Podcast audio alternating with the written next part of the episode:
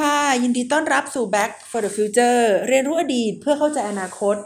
โดยไทย Political Database ค่ะ วันนี้นะคะ ดิฉันนัชชาพัฒน์อมรกุลนะคะ ก็ได้รับมอบหมายมาจากบรรณาธิการนะคะของไทย Political Database นะคะ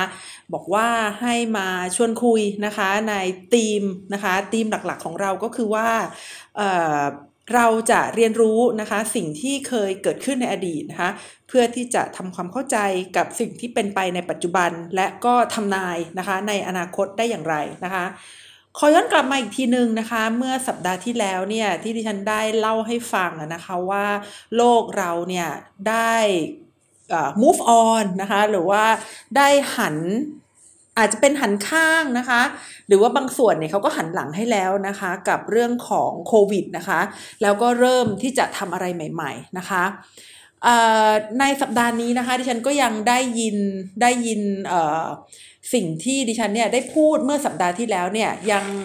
ก้องนะคะยังเอ็กโคนะคะมาจนถึงปัจจุบันนะคะ อย่างเช่นดิฉันได้เข้าไปอ่านในเว็บไซต์นะคะ Nikkei Asia เนี่ย ดิฉันก็ได้พบว่าประเทศญี่ปุ่นเนี่ยนะคะ ประเทศญี่ปุ่นเนี่ยเขาก็ได้เริ่มมีการฟื้นตัวทางเศรษฐกิจนะคะ แม้ว่าเเขาจะยังฉีดวัคซีนได้ไม่มากเท่าไหร่นะคะ แต่ว่าเนื่องจากว่าการค้าโลกเนี่ยมันขยายตัวนะคะ แล้วประเทศญี่ปุ่นเนี่ยเป็นประเทศที่มีเศรษฐกิจเนี่ยที่ค่อนข้างจะผูกพันกับเศรษฐกิจโลกนะคะ เมื่อเศรษฐกิจโลกฟื้นตัวเศรษฐกิจของญี่ปุ่น ก็ฟื้นตัวตามไปด้วยค่ะ เศรษฐกิจของญี่ปุ่นเนี่ยนะคะ ฟื้นตัวอย่างไรนะคะหนึ่งก็คือในเรื่องของการขยายตัวของธุรกิจรถยนต์นะคะ การขยายตัวของธุรกิจรถยนต์เนี่ยก็ขยายตัวค่อนข้างที่จะดีนะคะ ในหลาย ๆ บริษัทนะคะของประเทศญี่ปุ่นเนี่ยเขาก็ได้รับออเดอร์นะคะ ค่อนข้างที่จะดีทีเดียวเลยในปีนี้ก็เห็นอนาคตที่ค่อนข้างที่จะสดใสเลยทีเดียวนะคะ ประเด็นที่ 2 ค่ะ ที่เป็นตัวชี้วัดความก้าวหน้านะคะหรือว่าการเติบโตทางเศรษฐกิจที่ดีอีกอย่างหนึ่งของประเทศญี่ปุ่นนะคะ ก็คือในเรื่องของการลดลงของอัตราการว่างงานนะคะการลดลงของอัตราการว่างงานในประเทศญี่ปุ่นเนี่ยก็ดำเนินไปในทิศทางนะคะที่ดีแล้วก็มีความหวังนะคะ ดิฉันฟังแล้วก็ เข้าใจนะคะแล้วก็ประทับใจในสองสองสองเรื่องนี้นะคะเป็นอย่างดี แล้วก็มีเรื่องของการเปลี่ยน supply chain ด้วยนะคะคือจากเดิมเนี่ยที่ Panasonic เนี่ยนะคะเขามีโรงงานผลิตทีวีในอินเดียนะคะกับในเวียดนามเนี่ยเข้าใจว่าเขาน่าจะขยับนะคะไปให้กับโรงงานทีชื่อ PCL หรือ TCL เนี่ยนะคะที่ประเทศจีนนะคะ ก็มีทีวียี่ห้อนี้นะคะขายอยู่ที่เมืองไทยด้วยนะคะ ก็คือเขาจะย้ายโรงงานนั่นแหละนะคะ ไปไว้ในประเทศจีน คือคือการย้ายโรงงานเนี่ยมันมันไม่ได้หมายความว่าจะทำให้ประเทศที่ถูกย้ายออกไปเนี่ย มีปัญหาอะไรมากมายนะคะ แต่ว่าที่ฉันกำลังมองว่ามันเป็นการปรับตัวนะคะ มันเป็นการขยายตัว หรือว่าอาจจะเป็นการปรับโครงสร้างการผลิตอะไรบางอย่าง ซึ่งมันก็สะท้อนนะคะว่ามีการเคลื่อนไหวในระบบการผลิตของโลกนะคะ และข่าวอื่นๆนะคะ ในช่วงสัปดาห์นี้ดิฉันก็เห็นข่าวนะคะเกี่ยวกับเรื่องอความร่วมมือของอ เจ้าหน้าที่ระดับสูงทางการทหารนะคะ เจ้าหน้าที่ระดับสูงทางการทหารของ 4 ประเทศนะคะ ก็จะมีเกาหลีใต้นะคะสหรัฐอเมริกานะคะ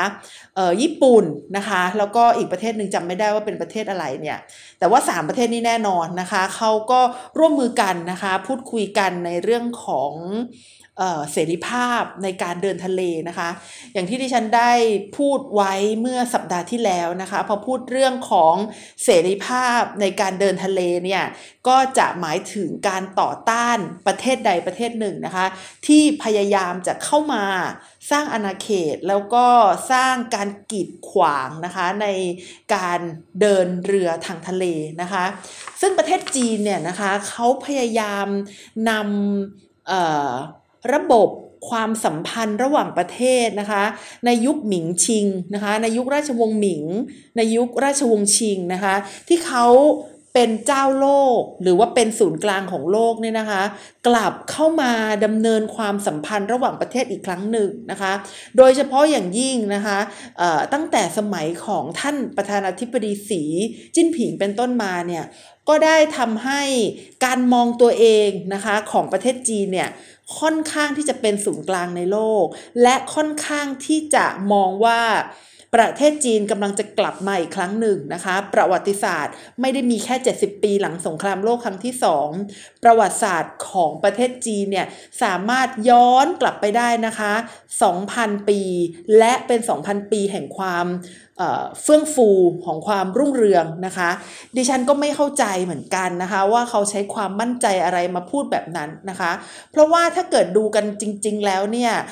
ประวัติศาสตร์นะคะ ไม่ใช่ว่าของประเทศจีนประเทศเดียวหรอกนะคะ ของประเทศไหนๆในโลกเนี่ยเราก็จะเห็นว่ามันไม่ได้เดินทางแบบแบบเป็นเส้นตรงแล้วก็ไร้ความรุนแรง ไร้ความขัดแย้งโดยสิ้นเชิงนะคะ ประเทศไทยก็ตามทีนะคะ หรือว่าประเทศเพื่อนบ้านของเรา หรือประเทศมหาอำนาจนะคะ อย่างสหรัฐอเมริกาเขาก็มีประเด็นกับ คนพื้นเมืองเขาอยู่นะคะ ประเทศจีนก็มีประเด็นอยู่นะคะ ประเทศไหนๆก็มีนะคะ ดังนั้นเนี่ยถ้าเกิดจะหลับหูหลับตาแล้วก็มาบอกว่าฉันยิ่งใหญ่มาตั้งแต่อดีตจนกระทั่งถึงปัจจุบันเนี่ยก็ดูจะเป็นการพูดจาที่เข้าข้างตัวเองไปสักนิดนึงดิฉันไม่ได้โจมตีประเทศใดประเทศหนึ่งนะคะดิฉันโจมตีทุกๆประเทศที่พูดแบบนี้นะคะ ว่าเมื่อย้อนถึงอดีตแล้วเนี่ยก็จะ มีความคิดถึงนะคะนอสตาเจียพูดถึงแต่เรื่องดีๆเนี่ยจริง ๆ แล้วก็มีเรื่องที่ไม่อยากจะพูดถึงอยู่บ้างเหมือนกันนะคะไม่ใช่หรือนะคะก็เป็นประวัติศาสตร์ที่ไม่อยากจะจดจำนะคะ แต่ในช่วงนี้เนี่ยประเทศจีนเนี่ยเขาได้พยายามใช้วาทกรรมของการมีประวัติศาสตร์ที่ยาวนาน และรุ่งเรือง และ เป็นเอกภาพนะคะของประเทศจีนมาโดยตลอด แต่ดิฉันเนี่ยหลังๆก็ได้อ่านนะคะแล้วก็ฟังนะคะประวัติศาสตร์ของประเทศจีน ก็เข้าใจว่ามันก็ไม่ได้เป็นเอกภาพตลอดยุคตลอดทุกสมัยนะคะ ในแต่ละสมัยเนี่ยก็มีการรบราค่าฟันนะคะ เกิดปัญหากับดินแดนอาอาจจะเป็นดินแดนที่เขาเรียกว่าเป็นคนคนป่าเถื่อนนะคะ แต่ดิฉันก็เชื่อว่าไม่มีใครป่าเถื่อนนะคะในโลกนี้ ถ้าเกิดไม่ใช้ความรุนแรงนะคะ ใครที่ใช้ความรุนแรงใครที่ใช้แต่อารมณ์โดยไม่ใช้เหตุผลนะคะ ก็จะมีความป่าเถื่อนนะคะมากกว่าคนที่พยายามที่จะคุยกันด้วยสันติวิธีนะคะ ทีนี้อันนี้ก็เป็นข่าวนะคะในโลกที่ดิฉันก็ยังคิดว่ายังไม่มีอะไรเปลี่ยนแปลงนะคะ ทีนี้ตอนแรกเนี่ย ประเด็นที่จะหยิบยกมาคุยนะคะ คือดิฉันได้ได้ได้พูดคุยแล้วเนี่ยว่าอยากจะคุยเรื่องคลองสุเอซนะคะในวันนี้ แต่ว่าเมื่อสองวันที่ผ่านมาเนี่ยนะคะเออมันมีเรื่องราวที่เกิดขึ้นในใน social community นะคะ หรือว่าสังคมสื่อโซเชียลเนี่ย แล้วดิฉันจะไม่หยิบมาพูดไม่ได้เลยนะคะ ก็คือในเรื่องของการอยากย้ายไปที่ประเทศอื่นนะคะ การอยากย้ายไปที่อื่นประเทศอื่น ซึ่ง ดิฉันอ่านแล้วรู้สึกหดหูนะคะมากไปกว่าเดิมนะคะ มากกว่ามากกว่า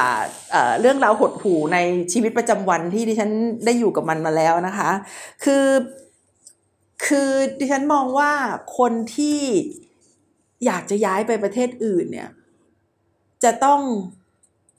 เป็นยังไงอะจะต้องรู้สึกว่าถ้าอยู่ที่นี่ไปชีวิตก็ไม่มีอนาคต จนกระทั่ง อยากจะไปอยู่ที่อื่นเลยหรือนะคะ เพราะว่าการที่ไปอยู่ที่ประเทศอื่นเนี่ยมันไม่ได้ง่ายนะคะ มันไม่ได้ง่าย ๆเลยนะคะ วันนี้เราก็จะมาคุยกันในเรื่องของอุปสรรคในการได้สัญชาติในประเทศอื่น และมันแสดงออกให้เห็นถึงความ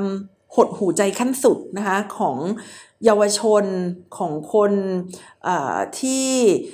อยู่ในประเทศเราในตอนนี้แล้วนะคะว่าเห็นแล้วว่าด้วยมือสองมือด้วยความสามารถที่มีอยู่ด้วยคอนเน็ชันที่มีอยู่เนี่ยไม่สามารถเปลี่ยนแปลงอะไรนี้ได้นะคะดิฉันไม่บอกหรอกว่าการที่คิดจะไปอยู่ประเทศอื่นเนี่ยมันถูกหรือมันผิดนะคะ เพราะว่าหลาย ๆ ครั้งเนี่ยที่ดิฉันเห็นคนที่เป็นคนสำคัญในโลกนะคะ อย่างเช่น นักร้องขวัญใจดิฉันดีกว่านะคะเฟรดดี้เมอร์คิวรีนะคะเขาเอ่อพ่อของเขาเนี่ยนะคะอพยพมาจากเกาะแซนซิบาร์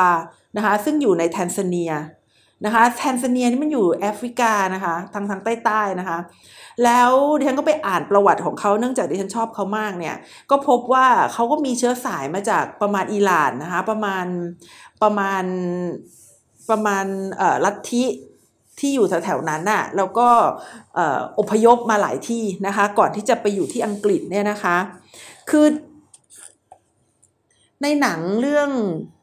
Rhapsody นะคะ Bohemian Rhapsody เนี่ยดิฉันเห็นพ่อของ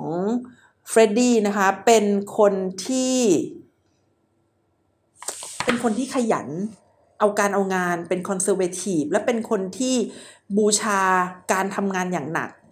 มากนะคะ ดูได้จากสิ่งที่เขาคุยกับลูกชายเขานะคะ บอกว่าพูดดีทำดีคิดดีอะไรประมาณนี้นะคะแล้วก็ทำให้ชีวิตประสบความสำเร็จ และตอนแรกๆเนี่ยเขาดูจะไม่ค่อยเห็นด้วยนะคะ ว่าลูกของเขาเนี่ยได้เดินออกจากเส้นทางอันมั่นคงนะคะ แล้วก็ไปยังเส้นทางที่เขาเองก็รู้สึกว่าเอ๊ะมันจะดีหรือนะคะ มันจะใช่หรือเนี่ยแต่จุดที่ทำให้ที่ฉันเห็นเกี่ยวกับเฟรดดี้เมอร์คิวรีนะคะก็คือว่า ถ้าเขาอยู่ที่เมืองไทยอะเขาจะเป็นอะไร เขาจะเขาอาจจะ คือพ่อเขาอาจจะไม่ได้เป็นนักกฎหมาย เขาอาจจะเป็นคนตัดเสื้อก็ได้ เพราะว่าคนที่มาจากตะวันออกกลางหรือว่ามาจากทางอินเดียทางแขกเนี่ยหลายคนเขาก็ตัดเสื้อนะคะขายอะไรแบบนี้เขาอาจจะไม่ได้เป็นป๊อปสตาร์ซึ่งสร้างความ รื่นเริงสร้างกำลังใจที่ดีให้กับโลกนี้ก็ได้นะคะบางทีฉันก็คิดอยู่ว่า เออดีเนาะที่พ่อเขาย้ายไปอยู่อังกฤษเนี่ย ถ้าเกิดเขาคือคือถ้าเกิดเขาเปลี่ยนทิศมาอยู่บ้านเราเนี่ยเขาอาจจะอยู่สำเพ็งนะเขาอาจจะขับเวสป้านะคะเขาคือคือคือไม่ใช่ว่าไม่ดีหรือว่าเป็นอาชีพที่ผิดกฎหมายอะไรยังไงนะคะ แต่ว่าที่ฉันมองว่าการที่เราได้อยู่ในประเทศที่ เป็นประชาธิปไตยและให้โอกาสของคนทุกคนนะคะ มันจะช่วยกล่อมเกลาให้คนคนนั้นเนี่ยได้แสดงศักยภาพที่แท้จริงของเขาออกมาได้นะคะ ในวันนี้เนี่ยอาจจะมีหลายคนที่เป็นครู อาจจะมีหลายคนที่เป็นแม่ค้า อาจจะมีหลายคนที่เป็นช่างไม้ แต่จริง ๆ แล้วเขาอาจจะมีเสียงที่พิเศษมากกว่าใคร เขาอาจจะเป็นเฟรดดี้เมอร์คิวรีก็ได้ ถ้าเขาอยู่ในประเทศที่ถูกต้อง ประเทศที่เห็น และพร้อมที่จะขัดพรสวรรค์ของเขาให้ออกมาโดดเด่น จนเป็นที่รักของคนในโลก ดิฉันดิฉันมองอย่างนั้นนะคะ เพราะฉะนั้นการที่จะได้ไปอยู่ในประเทศที่สามารถขัดเกลาตัวเองเนี่ยสำหรับดิฉันนะคะ ก็คือการได้เติบโต การได้มี ความอิ่มในความเป็นตัวของตัวเอง แล้วก็การที่จะได้ทำให้คนในโลกนี้มีความสุขจากพรสวรรค์ที่แท้จริงของเราด้วยนะคะนี่ก็คือสิ่งที่ทำให้ดิฉันคิดว่าเออถ้าเราไปประเทศอื่นเนี่ยมันก็อาจจะดีก็ได้นะคะ นอกจากนี้แล้วเนี่ยนะคะ นอกจากเฟรดดี้เมอร์คิวรีแล้วเนี่ยอันอันนี้ก็คือเป็นสิ่งที่ดิฉันคุยคุยกับสามีนะคะ ว่าโอ้ยพี่เขาช่างโชคดีจังเลยที่ย้ายไปอยู่ประเทศอังกฤษเนาะประเทศที่ให้โอกาสกับคนอพยพนะคะ จริงๆแล้วประเทศที่ให้โอกาสกับคนอพยพมากนะคะ แล้วก็เรามักจะเห็นคนที่เป็นคนที่คนรักนะคะคือเรียกได้ว่าเป็น famous people นะคะหรือว่าคนที่คนรักเนี่ยไปอยู่ในประเทศอเมริกานะคะมากมาย เพราะว่าอเมริกาเนี่ยเป็นดินแดนของโอกาสนะคะ ใครจะเชื่อนะคะว่าคนที่เติบโตขึ้นนะคะ เกิดในประเทศออสเตรียเนี่ย วันหนึ่งเขาจะเป็นผู้ว่าการรัฐแคลิฟอร์เนีย แล้วก่อนที่เขาจะเป็นผู้ว่าการรัฐแคลิฟอร์เนียเขาก็เป็นดาราที่สร้างความสุขให้กับคนในโลก ค่ะ เรากำลังพูดถึงอาโนชวาเซเนเกอร์นะคะ ซึ่งเกิดที่ออสเตรียนะคะ หรือว่าอย่างตอนนี้นะคะ ถ้าเกิดคุณผู้ฟังเนี่ยฟังแล้วก็อยากจะ search ชื่อว่าดิฉัน ซึ่งมานั่งเล่าพอดแคสต์ให้คุณผู้ฟังฟังเนี่ยเป็นใครนะคะ ดิฉันว่าคุณผู้ฟังส่วนใหญ่ก็คงจะเปิด Google นะคะ แล้วก็พิมพ์คำว่านัชชาพัฒอมรกุลอะไรประมาณนี้นะคะ ก็ นะคะเราก็จะเห็นว่าหนึ่งในสองของเจ้าของบริษัท Google หรือว่าผู้ก่อตั้ง Google ที่ชื่อเซอร์เกรบลินเนี่ยนะคะตอนแรกที่ฉันก็อ่านชื่อเขาไม่ออกนะคะแต่แกก็เข้าใจว่าน่าจะมาจากภาษาอื่นนะคะก็จริงด้วยนะคะเขาอพยพนะคะมาจากรัสเซียนะคะหรือว่าย้อนกลับไปดูนะคะคนดังในอดีตนะคะหลาย ๆ คนก็มาจากประเทศอื่นนะคะแล้วก็ไปเติบโตใน ดินแดนแห่งเสรีภาพกันทั้งนั้นนะคะอัลเบิร์ตไอน์สไตน์นะคะเป็นยิวนะคะมาจากเยอรมนีนะคะบ๊อบมาเล่แล้วก็ซันตาน่านะคะบ็อบมาร์เลย์นี่ก็เจ้าของเพลงเร็กเก้นะคะซันตาน่าก็กีตาร์พลิ้วๆเนี่ยนะคะบ็อบมาร์เลย์มาจากจาเมกานะคะส่วนซันตาน่ามาจากเม็กซิโกค่ะบรูซวิลลิสนะคะมาจากเยอรมันนะคะมาจากประเทศเดียวกับ ไอน์สไตน์นะคะแล้วก็เจ้าพ่อความสัมพันธ์ระหว่างประเทศนะคะก็คือเฮนรี่คิสซิงเจอร์นะคะเขาเหล่านี้มาจากเยอรมันนะคะ นักร้องขวัญใจดิฉันคนหนึ่งเพิ่งรู้ไม่นานมานี้เองว่ากลอเรียเอสเตฟานแกมาจากคิวบาค่ะตอนที่ดิฉันได้อ่านประวัติเกี่ยวกับคิวบานะคะแล้วก็พบว่ามันมีชุมชนชาวคิวบานะคะที่อยู่ในสหรัฐอเมริกาเนี่ยแล้วก็บอกว่าคนดังนะคะที่เป็นผู้อพยพมาจาก คิวบาคนหนึ่งก็คือกลอเรียเอสเตฟานฉันก็ตกกระใจนะคะ ตกกระใจว่า โอ้โห คือมันดีเหลือเกิน มันดีเหลือเกินที่คนที่อพยพมาเนี่ย แล้วจะถูกขัดเกลานะคะ จนเป็นดวงดาวนะคะ ที่ทำให้คนหลาย ๆ คนในโลกเนี่ยมีความสุขได้แบบนี้นะคะ ก็นี่ก็เป็นตัวอย่างนะคะของคนที่อพยพนะคะไปอยู่ประเทศอื่น แล้วก็ประสบความสำเร็จนะคะ แต่ถ้าเราบอกว่าเออเราก็ไม่ได้อยากจะเป็นซูเปอร์สตาร์ประมาณนั้นนะคะ เราก็ไม่ได้เราไม่ได้คิดว่าเรามีความสามารถอะไรหรือเปล่า เออพูดถึงความสามารถนี่เราก็เห็นนักบอลหลายๆคนในโลกก็เป็นผู้อพยพด้วยเหมือนกันนะคะ เป็นลูกหลานผู้อพยพบางคน แล้วเขาก็ประสบความสำเร็จนะคะ ในการที่เป็นนักฟุตบอลระดับโลก แต่แต่ว่าดิฉันไม่ไม่รู้จักมากไง ก็คือดิฉันไม่ได้เป็นคนที่ดูฟุตบอลนะคะ เพราะฉะนั้นฉันก็จำมาเฉยๆนี่แหละเราเราเราก็จริง ๆจำชื่อไม่ค่อยจะได้ด้วยว่าแต่ละคนเนี่ยมาจากไหนนะคะ แต่ว่าดาราฟุตบอลหลายคนเขาก็เป็นลูกหลานผู้อพยพเหมือนกัน ซึ่งมันก็ทำให้เราเห็นนะคะว่าถ้าเราอยู่ถูกที่ถูกเวลาแล้วก็ ทำให้ยอมให้สังคมนั้นเนี่ยช่วยขัดเกลาดึงความสามารถพิเศษของเรามานะคะ เราก็อาจจะเป็นคนที่มีความสุขแล้วก็สร้างสิ่งอื่นๆให้กับโลกได้นะคะ แต่อืม มันก็ไม่ได้ง่ายไงคะมันก็ไม่ได้ง่ายในการที่จะเป็นผู้อพยพนะคะ มันไม่ได้ง่ายที่จะออกจากประเทศเรา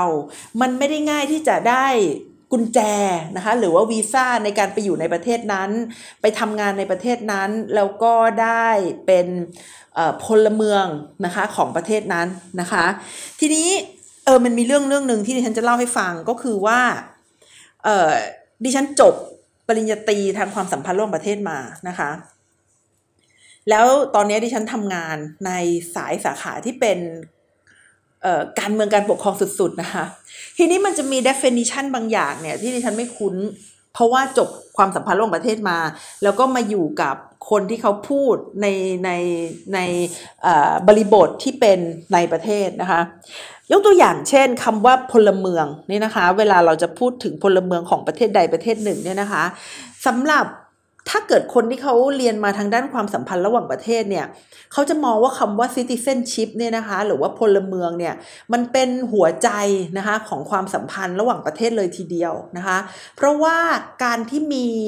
สถานะของความเป็นพลเมืองเนี่ยมันหมายถึงความสัมพันธ์นะคะ ไม่ใช่ความสัมพันธ์ระหว่างรัฐกับประชาชนเท่านั้นนะคะ แต่เป็นความสัมพันธ์ระหว่างรัฐต่อรัฐด้วยนะคะ คือเมื่อเราเป็นซิติเซนนะคะหรือว่าเป็นพลเมืองของรัฐใดรัฐหนึ่งเนี่ยนะคะ มันจะหมายถึงนะคะมันจะหมายถึงสิทธิต่างๆนะคะสิทธิต่างๆของพลเมืองของประเทศนั้นๆด้วย เพราะว่าความหมายพื้นฐานเลยนะคะ ของคำว่า citizenship เนี่ยนะคะก็คือเรื่องของการที่เป็นสมาชิกหนึ่งนะคะในชุมชนชุมชนหนึ่งนะคะ เพราะฉะนั้นเนี่ยมันจะมีความหมายถึงการ การเป็นพวกกลุ่มคนกลุ่มใหญ่นะคะการเป็นพวกกลุ่มคนกลุ่มใหญ่ ในชุมชนใดชุมชนหนึ่งนะคะที่ที่ฉันบอกว่ามันมีความหมายทางความสัมพันธ์ระหว่างประเทศคืออะไรนะคะก็คือมันเป็นสถานภาพทางกฎหมายนะคะและมันเป็นความสัมพันธ์ระหว่างบุคคลและรัฐนะคะที่บ่งบอกถึงสิทธิและหน้าที่ตามกฎหมาย ซึ่งนะคะซึ่งรัฐเนี่ยนะคะมีสิทธิ์ นะคะในการที่จะบอกว่าใครเป็นพลเมืองของตน และตนเองเนี่ยจะมีสิทธิ์ต่อพลเมืองมากมายแค่ไหนนะคะ ตรงนี้เนี่ยตัวอย่างที่คนที่เขาเรียนหรือว่าคุ้นๆนะคะในเรื่องความสัมพันธ์ระหว่างประเทศเนี่ยเขามักจะยกตัวอย่างให้ฟังกันนะคะก็คือในเรื่องของสิทธิสภาพนอกอาณาเขตค่ะได้ยินนะคะคำว่าสิทธิสภาพนอกอาณาเขตนะคะเป็นครั้งแรกจาก เวลาเราเรียนเรื่องสนธิสัญญาเบลริงนะคะว่าในสนธิสัญญาเบลริงเนี่ยมันก็มีข้อหนึ่งสองสามสี่ห้าอะไรเนี้ยแล้วก็มีข้อหนึ่งนะคะที่สำคัญมากก็คือว่า รัฐบาลไทยนะคะจะต้องให้สิทธิสภาพต้องอาณาเขตกับพลเมืองอังกฤษหรือคนที่อยู่ภายใต้บังคับของอังกฤษนะคะแล้วต่อจากนั้นมาก็หลายประเทศก็เข้ามาขอสิทธิสภาพนอกอาณาเขตตรงนี้ด้วยนะคะ การที่เราเนี่ยหรือว่ารัฐใดรัฐหนึ่งเนี่ยนะคะ เป็นเจ้าของแผ่นดินเนี่ยนะคะมันมันก็คือเรื่องของเอกราชนะคะ แต่ในแผ่นดินของเราเนี่ยถ้าเราไม่สามารถบังคับใช้กฎหมายกับคนทุกคนที่อยู่ในแผ่นดิน แต่ต้องยกเว้นให้กับคนที่อยู่ในบังคับ หรือคนที่เป็นซิติเซนของพลเมืองของรัฐอื่นแล้วเนี่ยนะคะ จะถือว่ารัฐนั้นเนี่ย บกพร่องนะคะหรือว่าล้มเหลวนะคะในการเป็นรัฐเอกราช ตรงนี้ก็เลยเป็นเรื่องนะคะที่มีความสัมพันธ์ในความสำคัญนะคะในความสัมพันธ์ระหว่างประเทศ เพราะว่าเวลาดิฉันมาเรียนหรือว่ามาทำงานเนี่ยนะคะในในสถาบันทปกเกล้าที่ทำอยู่เนี่ยแล้วเวลาเราพูดถึงซิติเซนนะคะเราเราจะไม่ได้พูดถึงความสัมพันธ์ระหว่างรัฐต่อรัฐนะคะแต่เรามักจะพูดถึงแต่ความสัมพันธ์ระหว่างรัฐกับ ประชาชนนะคะ เพราะฉะนั้นเขาก็จะพูดถึงสิทธิหน้าที่ตามกฎหมายนะคะ เช่นการเลือกตั้งนะคะ หรือว่าการที่เราเนี่ยจะเข้าไปมีบทบาทนะคะ ในการเป็นพลเมืองตื่นรู้นะคะ ในการใช้สิทธิเสรีภาพนะคะ แต่ว่าในทางความสัมพันธ์ระหว่างประเทศเนี่ยเขาจะพูดถึงเอ่อคุณภาพของหรือว่าคุณภาพนะคะของเรื่องเอกราชนะคะ และนอกจากนี้เนี่ยเขายังพูดถึงเรื่องของ เอ่อเรื่องของอการที่จะได้แล้วก็เสียบางอย่างด้วยนะคะ ได้ก็คืออย่างเช่นอาจจะได้สวัสดิการนะคะ อย่างเช่นเรื่องของการศึกษานะคะ ในเรื่องของสุขภาพนะคะ แล้วก็ได้เขาเรียกว่าเป็น civil society engagement นะคะ หรือว่าการที่จะเข้าไป มีอิทธิพลนะคะต่อการกำหนดนโยบายนะคะของอรัฐบาลท้องถิ่นนะคะหรือว่าของรัฐบาลด้วยนะคะยกตัวอย่างเช่น ถ้าเกิดคุณเป็นพลเมืองของสวิตเซอร์แลนด์เนี่ยแล้วสวิตเซอร์แลนด์เนี่ยเขาจะต้องมีการทำประชามติกันบ่อยๆนะคะ โดยเฉพาะอย่างยิ่งในเรื่องของกันตรงหรือว่าในเรื่องของจังหวัดเนี่ยนะคะ เขาก็จะ ให้พลเมืองเขาเนี่ยเข้ามานะคะเข้ามาทำประชามติกัน แล้วถ้าเราไม่ใช่พลเมืองนะคะ เราก็ไม่มีสิทธิ์นะคะที่ทำประชามตินั้นนะคะ แล้วการเป็นพลเมืองเนี่ยนะคะในยุคเริ่มเริ่มแรกๆนะคะของความสัมพันธ์ระหว่างประเทศเลยก็คือว่า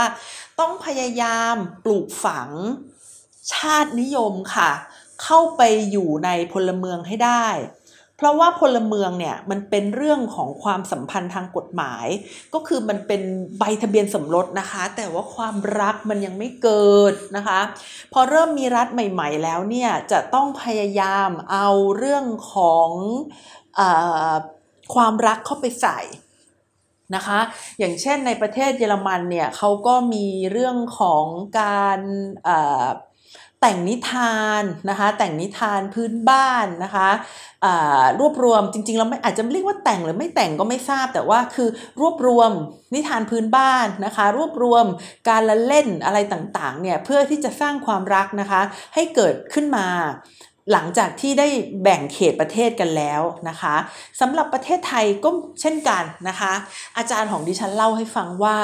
รัชกาลที่ 5 สร้างรัฐ รัชกาลที่ 6 สร้างชาตินะคะก็คือว่ารัชกาลที่5เนี่ยท่านมีคุณอุปการนะคะในการที่จะขีดดินแดนของประเทศนะคะไทยเนี่ยให้เป็นเอกราชนะคะก็คือพอจะมีดินแดนแล้ว แต่พอมาในรัชกาลที่6นะคะท่านก็ได้ทรงใส่หัวใจนะคะหรือว่าใส่ความรักนะคะเข้าไปนะคะโดยการสร้าง ชาตินิยมนะคะให้เกิดขึ้นนะคะในกลุ่มของประชาชนนะคะที่อยู่ภายในพื้นดินนะคะที่ได้ขีดเส้นกันไว้แน่นอนนะคะเพราะว่าก่อนหน้านั้นเนี่ยดินแดนต่างๆนะคะก็ไม่ได้จะออยู่แน่นอนนะคะภายใต้ร่มธงไทยเนี่ยนะคะหรือว่าสยามในสมัยนั้นนะคะเออ ถ้าเกิดจะมาดูเนี่ยนะคะว่าประเทศไหนนะคะมี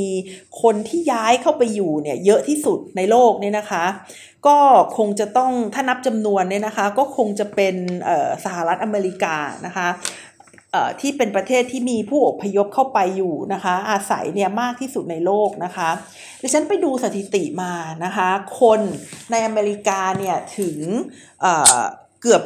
เกือบ 45 ล้านคนเลยนะคะที่เกิดที่ต่างประเทศนะคะ ซึ่งถือได้ว่ามีจำนวนถึง 1 ใน 5 นะคะของผู้อพยพนะคะทั่วโลกนะคะ แต่ถ้าเปรียบเทียบเป็นพลเมืองอเมริกันแล้วเนี่ยนะคะ ซึ่งจะมีอยู่ 3-400 ล้านคนเนี่ยนะคะ พลเมืองอเมริกันนะคะที่เกิด ต่างประเทศเนี่ยมีถึง 13.7นะคะเปอร์เซ็นต์นะคะของพลเมืองทั่วโลกเอ่อของของพลเมืองอเมริกานะคะก็คือเดินเดินชนคนไป 100 คนเนี่ยประมาณเกือบ 14%นะคะ14 คนเนี่ยจะเป็นคนที่ไม่ได้เกิดในประเทศสหรัฐอเมริกานะคะ ทำไมถึงเป็นอย่างนั้นนะคะทำไมถึงเป็นอย่างนั้น เพราะว่าประเทศสหรัฐอเมริกานะคะมีกฎหมายที่เอื้อนะคะต่อการเข้าไปอยู่อาศัยนะคะของคนจากดินแดนอื่นๆนะคะ คือในปี 1965 ค่ะ ได้มีกฎหมายการอพยพนะคะมาแทนโคต้าในการรับผู้อพยพนะคะทำให้มีคนเนี่ยอพยพเข้ามาอยู่ในสหรัฐอเมริกามากขึ้นเรื่อยๆนะคะ โดยในยุค 70 เนี่ย มีถึงแค่ประมาณ 5%เท่านั้นนะคะ แต่ในปัจจุบันเนี่ยมีถึง 14%นะคะ โดยจะเพิ่มมากที่สุดนะคะ หลังยุค 1980 นะคะ เป็นต้นมาส่วนใหญ่นะคะก็จะเป็นผู้อพยพนะคะ ที่มาจากเม็กซิโกนะคะ ก็คือมีเชื้อสายอิสแปนิกนะคะ แล้วก็ส่วนใหญ่อยู่ทางตะวันตกนะคะ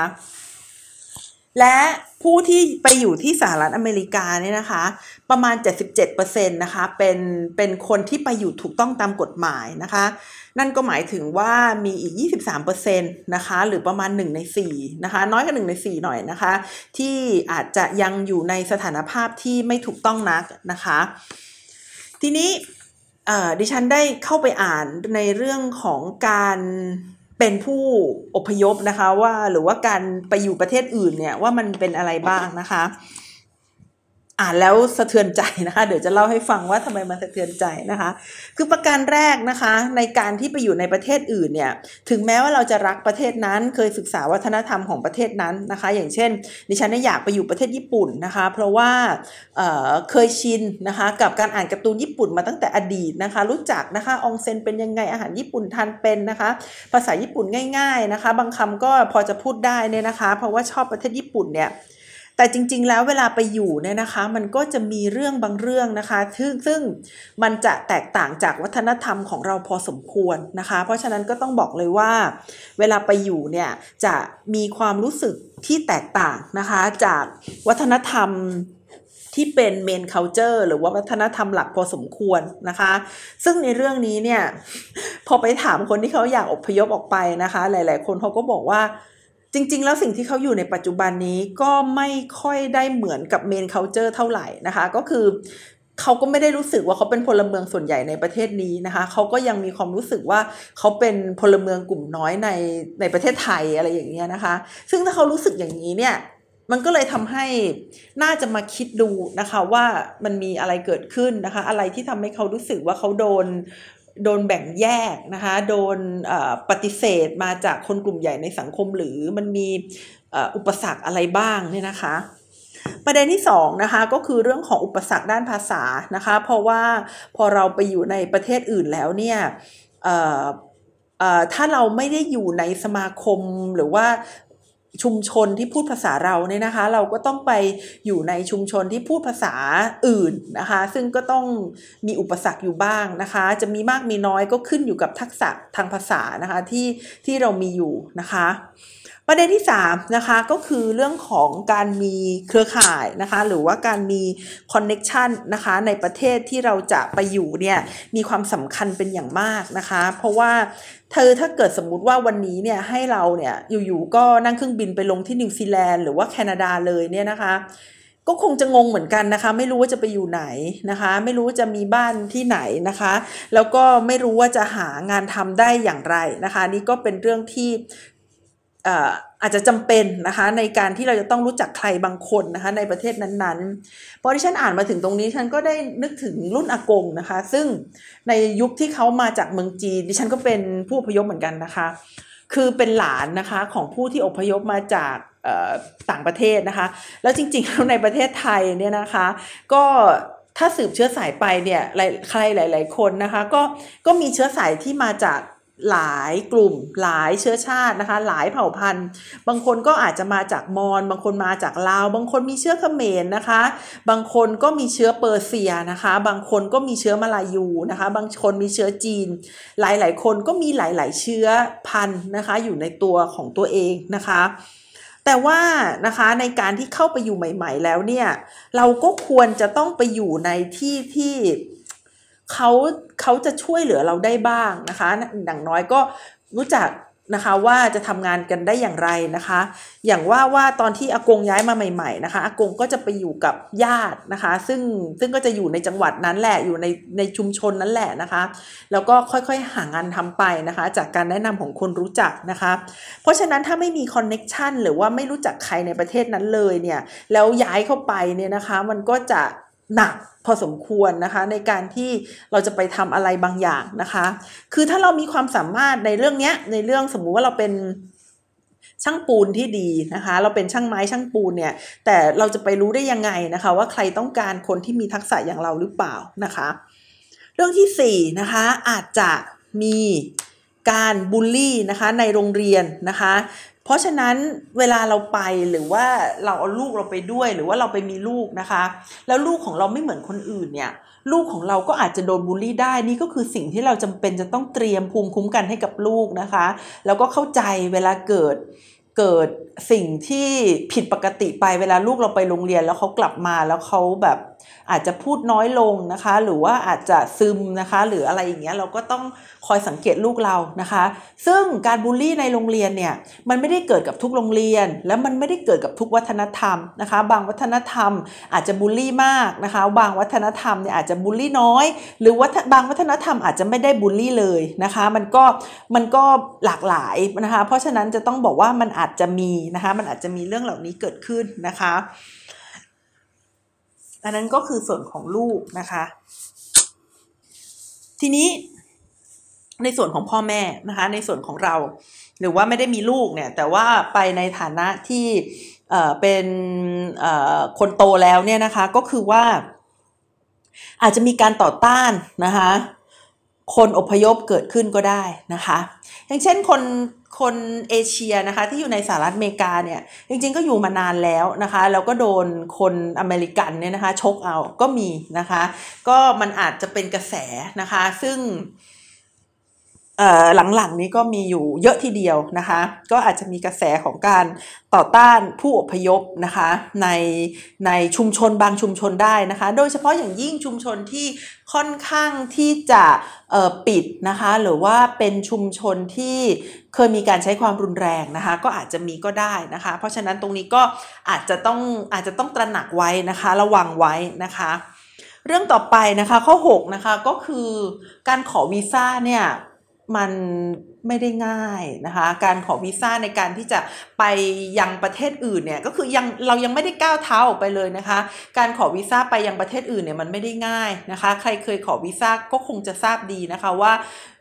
คืออย่างน้อยเราก็ต้องบอกเขาว่าเรามีการทำงานนะคะที่มั่นคงนะคะ ต้องมีเงินในบัญชีธนาคารไปโชว์นะคะ ซึ่ง เออเออ ถ้าไม่มีก็ไม่รู้ว่าจะขอวีซ่ายังไงนะคะ ก็ยากเหมือนกันนะคะ ข้อที่7นะคะก็คือว่ามันมีระบบราชการมากมายนะคะ ในการที่จะขอสถานะมานะคะคือคือว่ามันไม่ใช่ว่าอยากจะไปแล้วก็ไปได้เลยนะคะ มันมีเอกสารมากมายนะคะที่ต้องกรอกนะคะ ตามมาด้วยข้อ 8 นะคะ ก็คือมีค่าใช้จ่ายที่ค่อนข้างสูงมากนะคะ อย่างเวลาไปขอวีซ่าที่ประเทศสหรัฐอเมริกาเนี่ย ขอแล้วไม่ได้ไม่ใช่ว่าเขาจะคืนเงินให้นะ ค่าธรรมเนียมก็คือเสียไปเลยนะคะ แล้วถ้าเกิดไปขอหลาย ๆ รอบแล้วเขาไม่ให้เนี่ยค่าใช้จ่ายก็สูงอยู่นะคะ แล้วก็พักนี้เงินทองก็หายากมากนะคะ ไม่รู้ว่าเป็นที่ดิฉันคนเดียวหรือเปล่านะคะ แต่ว่าเงินทองก็หายากมากจริง ๆ ถ้าอะไรที่ไม่จำเป็นเราก็ไม่อยากจะเสียนะคะ เพราะฉะนั้นบางทีการที่ไปขอวีซ่าเนี่ยหรือว่าการที่ต้องมีค่าใช้จ่ายในด้านต่างๆ นี่ก็เยอะอยู่ ตอนนั้นที่ฉันจะไปเออเรียนต่อนะคะแล้วก็ต้องเออคือคือตอนจบตอนจบปริญญาตรีเนี่ยนะคะนามสกุลเนี่ยก็คือนามสกุลตัวเองใช่ไหมคะแล้วพอแต่งงานก็อีกนามสกุลหนึ่งแค่การแค่การแปล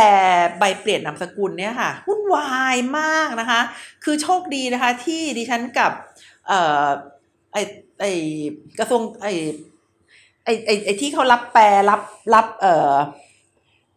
รับรองอะค่ะ รับรองการการเปลี่ยนนามสกุลเนี่ย มันอยู่ในซอยเดียวกันนะ แต่ดิฉันก็ต้องนั่งมอไซค์อะค่ะ ไปไปมามาหลายรอบมากนะคะ กว่าจะได้ใบรับรองการเปลี่ยนนามสกุลมาเนี่ยนะคะ คือดิฉันต้องแปลทั้งใบใบเปลี่ยนนามสกุล แล้วก็แปลแปลเอ่อใบทะเบียนสมรสนะคะ แปลอะไรมากมายเนี่ยแล้วก็แปลถูกแปลผิด คือดิฉันก็ไม่ใช่มืออาชีพไง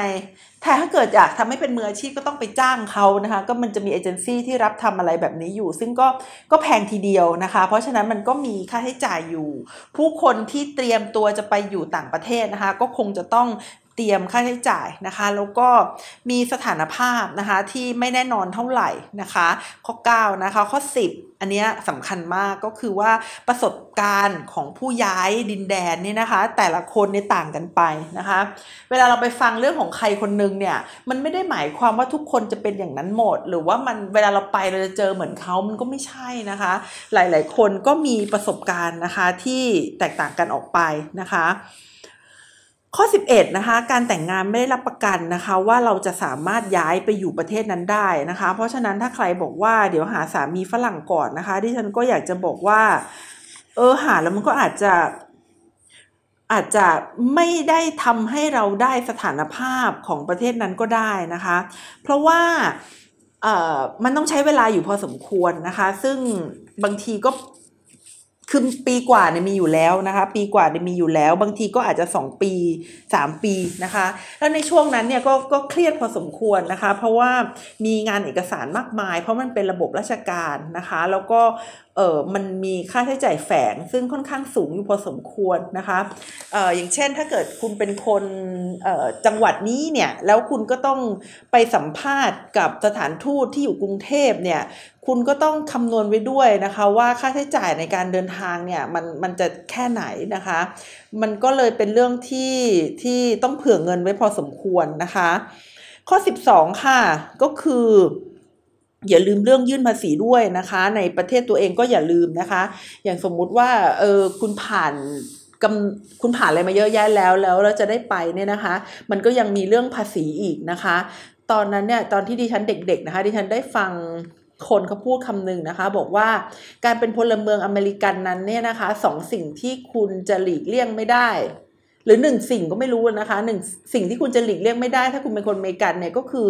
เรื่องของภาษีนะคะ คือไม่ว่าคุณจะไปอยู่ที่ไหนในโลกคุณก็ต้องยื่นภาษีนะคะแล้วเรื่องนี้ก็เป็นเรื่องที่สำคัญพอสมควรนะคะ เพราะว่าหลาย ๆ คนที่ไม่ได้ทำตรงนี้ให้เรียบร้อย ก็จะมีปัญหาตามต่อมานะคะ ข้อ 13นะคะข้อ 13เนี่ยก็เป็นข้อที่ต่อเนื่องนะคะจากข้อ 6 ที่ฉันพูดมานะคะข้อ 6 ที่ฉันบอกว่าวีซ่าได้ยากเนี่ยข้อที่ 13เนี่ยนะคะก็คือ เวลาจะขอวีซ่าเนี่ยมันมันไม่ได้เรื่องมันไม่ได้มีแต่เรื่องของการกรอกเอกสารจำนวนมาโหรานเท่านั้นนะคะ แต่ว่ามันเป็นเรื่องที่ไม่รู้จะกรอกยังไงในคำถามประเภทนี้จริง ๆนะคะ เหมือนกับเวลาที่ฉันทำวิจัยแล้วต้องมาเขียน IRB เนี่ยค่ะดิฉันก็ไม่รู้ว่าไอ้คำถามที่เขาถามนี่มันคืออะไร เกณฑ์คัดออกเกณฑ์คัดเข้าอะไรของเขาเนี่ยนะคะ คือคือเขาทำฟอร์มมาให้เราก็ไม่รู้ว่าไอ้สิ่งที่เขาเขียนอยู่เนี่ย เขาต้องการอะไร นี่ขนาดภาษาไทยเหมือนกันเนี่ยยังไม่รู้เลย แล้วตอนที่เขียนไปเนี่ยนะคะ รายงานวิจัยเนี่ยงานวิจัยเนี่ยรอบแรกเนี่ย เขียนไปนะคะ พอเขียนผิดแล้วก็ไปถามเขาจะให้เขียนยังไงเขาบอกว่าต้องให้เขียนแบบนี้นะคะ พอครั้งที่สองดิฉันก็ทำแบบที่เขาสอนเนี่ยปรากฏว่าใช้ไม่ได้เขาไม่เอาเขาบอกว่าคนอ่านคนละคนโอ้โห มันไม่มีมาตรฐานเลยนะคะ นี่ขนาดในองค์กรเดียวนะคะ หรือว่าเป็นเรื่องเดียวแล้วก็ใช้ภาษาเดียวกันเนี่ยนะคะ ไม่ต้องกระไรเลยนะคะกับในเรื่องของเอ่อ ภาษาอื่นนะคะ แล้วก็อาจจะต้องส่งกลับไปให้คนในประเทศเขาเนี่ยดูให้อีกนะคะ แล้วก็มันเป็นเซนส์ของภาษาเซนส์ของการกรอกซึ่งเราก็ไม่รู้นะคะว่าเขาต้องการอะไรเขาหมายความว่าอะไรนะคะ บางทีเราอาจจะต้องมีทนายนะคะ หรือว่าเรามีลอเยอร์เนี่ยหรือว่ามีเอเจนซี่นะคะมาช่วยในการกรอกด้วยนะคะ ข้อต่อไปนะคะข้อ 14 ก็คือในเรื่องของพอเอาเข้าจริงมันก็ลำบากเหมือนกันนะคะ เพราะว่าการที่เราได้ไปอยู่ต่างประเทศเนี่ยค่าใช้จ่ายมันมันก็เกิดขึ้นทุกวันทุกวันเนี่ยนะคะ ค่ากินอยู่หลับนอนเนี่ยเราเราก็ต้องมีนะคะ เพราะฉะนั้นเราก็ต้องมีงานนะคะ แล้วเวลาเราจะมีงานเราก็ต้องสัมภาษณ์งานให้ให้ได้ก่อน เพราะว่าคงไม่มี หรือว่าจะหายากมากที่ใครจะรับเราเข้าทำงานโดยไม่ดูหน้าดูตาเราก่อนเนี่ยนะคะ แล้วก็ถ้าอย่างในประเทศอังกฤษเนี่ย ถ้าเราไปอยู่โดยไม่มีวีซ่าเนี่ยนะคะ เราก็จะต้องทำงานไม่เกินสัปดาห์ละ 20 ชั่วโมงนะคะ ซึ่งซึ่งในช่วงนั้นก็อาจจะเป็นช่วงที่เงินทองขาดมือเราก็ต้องอยู่อย่างยากลำบากมากเลยทีเดียวนะคะ แล้วก็ข้อที่ 15นะคะก็คือว่าบางทีเนี่ยเรากำหนดอนาคตของเราไม่ได้นะคะคือคือคุณคิดดูว่าคุณอยู่ในประเทศไทยนะคะ คุณยังกำหนดอนาคตของตัวเองไม่ได้เลยนะคะ เพราะว่าบางทีคนที่คุณเลือกเข้ามาเนี่ยเขาอาจจะไม่ได้เป็นตัวแทนของคุณนะคะ แต่อยู่ที่ต่างประเทศเนี่ยอย่างมีทรัมป์เข้ามาเงี้ยผู้อพยพก็เหวอเลยนะคะ อยู่ๆก็ออกคำสั่งอะไรมาก็ไม่รู้ซึ่งเปลี่ยนสถานะของพวกเขาไปนะคะ หรือว่าการที่อังกฤษออกจากสหภาพยุโรปนะคะ ก็เป็นสิ่งที่ทำให้ผู้อพยพเนี่ยไม่สามารถที่จะตัดสินอนาคตของตัวเองได้นะคะ แล้วก็ข้อที่ 16 นะคะ คือคือ มันใช้เวลานานมากนะคะในในกระบวนการในการอพยพนะคะออกไปนอกประเทศนะคะ อย่างเช่นแต่งงานเนี่ยกว่าจะได้วีซ่าเนี่ยนะคะ โดยเฉลี่ยนะคะก็คือไม่ต่ำกว่า 14 เดือนนะคะ แล้วพอได้แล้วไปสัมภาษณ์แล้วนะคะ พอไปอยู่ที่อเมริกานะคะ ก็ต้องทำอีกหลายสิ่งนะคะ เพื่อที่จะเป็นสิ่งยืนยันว่าโอ้ฉันรักเขาจริง ๆนะคะ จริง ๆ ไม่ใช่หรอกนะคะ ก็คือมันมีงานเอกสารซึ่งเยอะแยะจริง ๆนะคะ แล้วก็ข้อสุดท้ายนะคะก็คือ แม้ว่าคุณจะไปอยู่ประเทศนั้นแล้วก็ได้คำว่า permanent residency นะคะ หรือว่าผู้อยู่อาศัยถาวรเนี่ยมันก็ไม่เท่ากับคำว่าพลเมืองนะคะ มันก็ไม่เข้า มันไม่เท่ากับคำว่าพลเมืองก็คือมันไม่ถาวรนั่นเองนะคะ แต่ถึงแม้ว่า ถึงแม้ว่านะคะ อุปสรรคจะมากมายนะคะ ที่ฉันเล่ามาเนี่ยไม่ว่าจะเป็นใช้เวลานานมากนะคะ เจอเขาเจอช็อกอุปสรรคด้านภาษา ต้องมีคอนเน็กชันนะคะมีเงินมีระบบราชการมีความไม่แน่นอนนะคะ แต่คนที่คิดว่าจะกระโดดข้ามสิ่งเหล่านี้ไปได้เนี่ยนะคะ ก็ต้องเป็นคนที่มองแล้วว่าการกระโดดเนี่ยมันมีอนาคตกว่าการที่จะอยู่แบบที่อยู่ไปวันๆ มันมันเศร้าไหมล่ะคะคือคือที่ฉันอ่านแล้วฉันรู้สึกว่าโอ้ยการไปอยู่ต่างประเทศมันไม่ง่ายอะ่ะแต่คนหลาย ๆ คนก็ไปอะค่ะ เพราะว่าช่างใจดูแล้วว่าถึงแม้มันจะไม่ง่าย แต่ถ้าผ่านไปได้ มันจะยั่งยืนอะ่ะ มันจะมันจะมีชีวิตที่เป็นชีวิตอย่างแท้จริงอะค่ะ ถ้าเขาคิดแบบนั้นเนี่ย ผู้ใหญ่ในสังคมก็ควรที่จะมาตระหนักแล้วนะคะว่า เราทำบ้านเมืองให้มันเป็นอะไรทำให้เด็กๆ ไม่อยากอยู่ในประเทศนี้อะเพราะว่าการไปอยู่ในประเทศอื่นมันไม่ได้ง่าย มันไม่ได้ง่ายมีอุปสรรคสิบกว่าข้อที่ฉันพูดมาเนี่ย แต่เขายังอยากไปเลยอะดิฉันไม่เชื่อว่าเขาจะไม่รู้นะไอ้ที่ดิฉันพูดมาดิฉันไม่เชื่อว่าเขาไม่รู้นะดิฉันเชื่อว่าเขารู้มากกว่าดิฉันอีก ที่ฉันพูดมาเนี่ยมันแค่ผิวๆไงเขาต้องรู้มากกว่านี้อีก แต่เขายังยืนยันว่าจะไปอะ ก็เพราะว่าเขามองแล้วว่าอยู่ที่นี่มันไม่มีอะมันไม่มีความหมายมันไม่มีอนาคตมันไม่มีตัวเขาอยู่ที่นี่ ค่ะ ซึ่งถ้าเขาคิดได้ดังนั้นเนี่ย มันก็เป็นเรื่องที่ปวดเล้าพอดูนะ แล้วก็มันก็ยังน่าจะอยู่ในระดับที่ยังแก้ไขได้นะคะ ก็คือว่าฉันก็ยังคิดว่าประเทศเราก็คงยังไม่เป็นเหมือนซีเรีย อัฟกานิสถานหรือว่าโซมาเลียนะคะ ซึ่ง มีผู้อพยพมากมายนะคะ เพราะว่ามีสงครามกลางเมืองฉันก็ยังคิดว่าสิ่งที่เป็นอยู่ในปัจจุบันเนี่ย ถ้าเกิดเปลี่ยนการสื่อสารหรือว่าเปลี่ยน ไม่ได้เปลี่ยนทัศนคติหรอก แต่มองมุมใหม่ดูนะคะ ก็อาจจะทำให้หลาย ๆ คนเนี่ย ยังอยากจะอยู่บ้านเราอยู่อีกนะคะ เพราะว่ามันเป็น ผลที่มาจากเหตุที่ไม่รู้จะอยู่ไปทำไมอะคะอยู่แล้วไม่มีอนาคต แม้ว่ารู้ว่าไปมันจะแสนยากลำบาก แต่ก็ไปดีกว่าอยู่อะก็คิดดูเอาละกันนะคะว่า บ้านเมืองเรามันอยู่จุดไหนแล้วนะคะ ก็ขอทิ้งท้ายไว้นะคะ ด้วยความหดหดหูนะคะหดหูมากมายอย่างนี้นะคะ แล้วก็ขอมาพบเจอกันอีกทีนะคะ สัปดาห์หน้าก็หวังว่าจะมีอะไรที่ดีกว่านี้นะคะ ดิฉันน่าจะได้คุยในเรื่องของคลองสุเอตแล้วนะคะ ในสัปดาห์หน้านะคะสำหรับวันนี้นะคะ ดิฉันนัชชาพัฒนอมรกุลนะคะ แล้วก็ไทย political database ก็ต้องขอลาคุณผู้ฟังไปก่อน แต่เพียงเท่านี้นะคะ สวัสดีค่ะ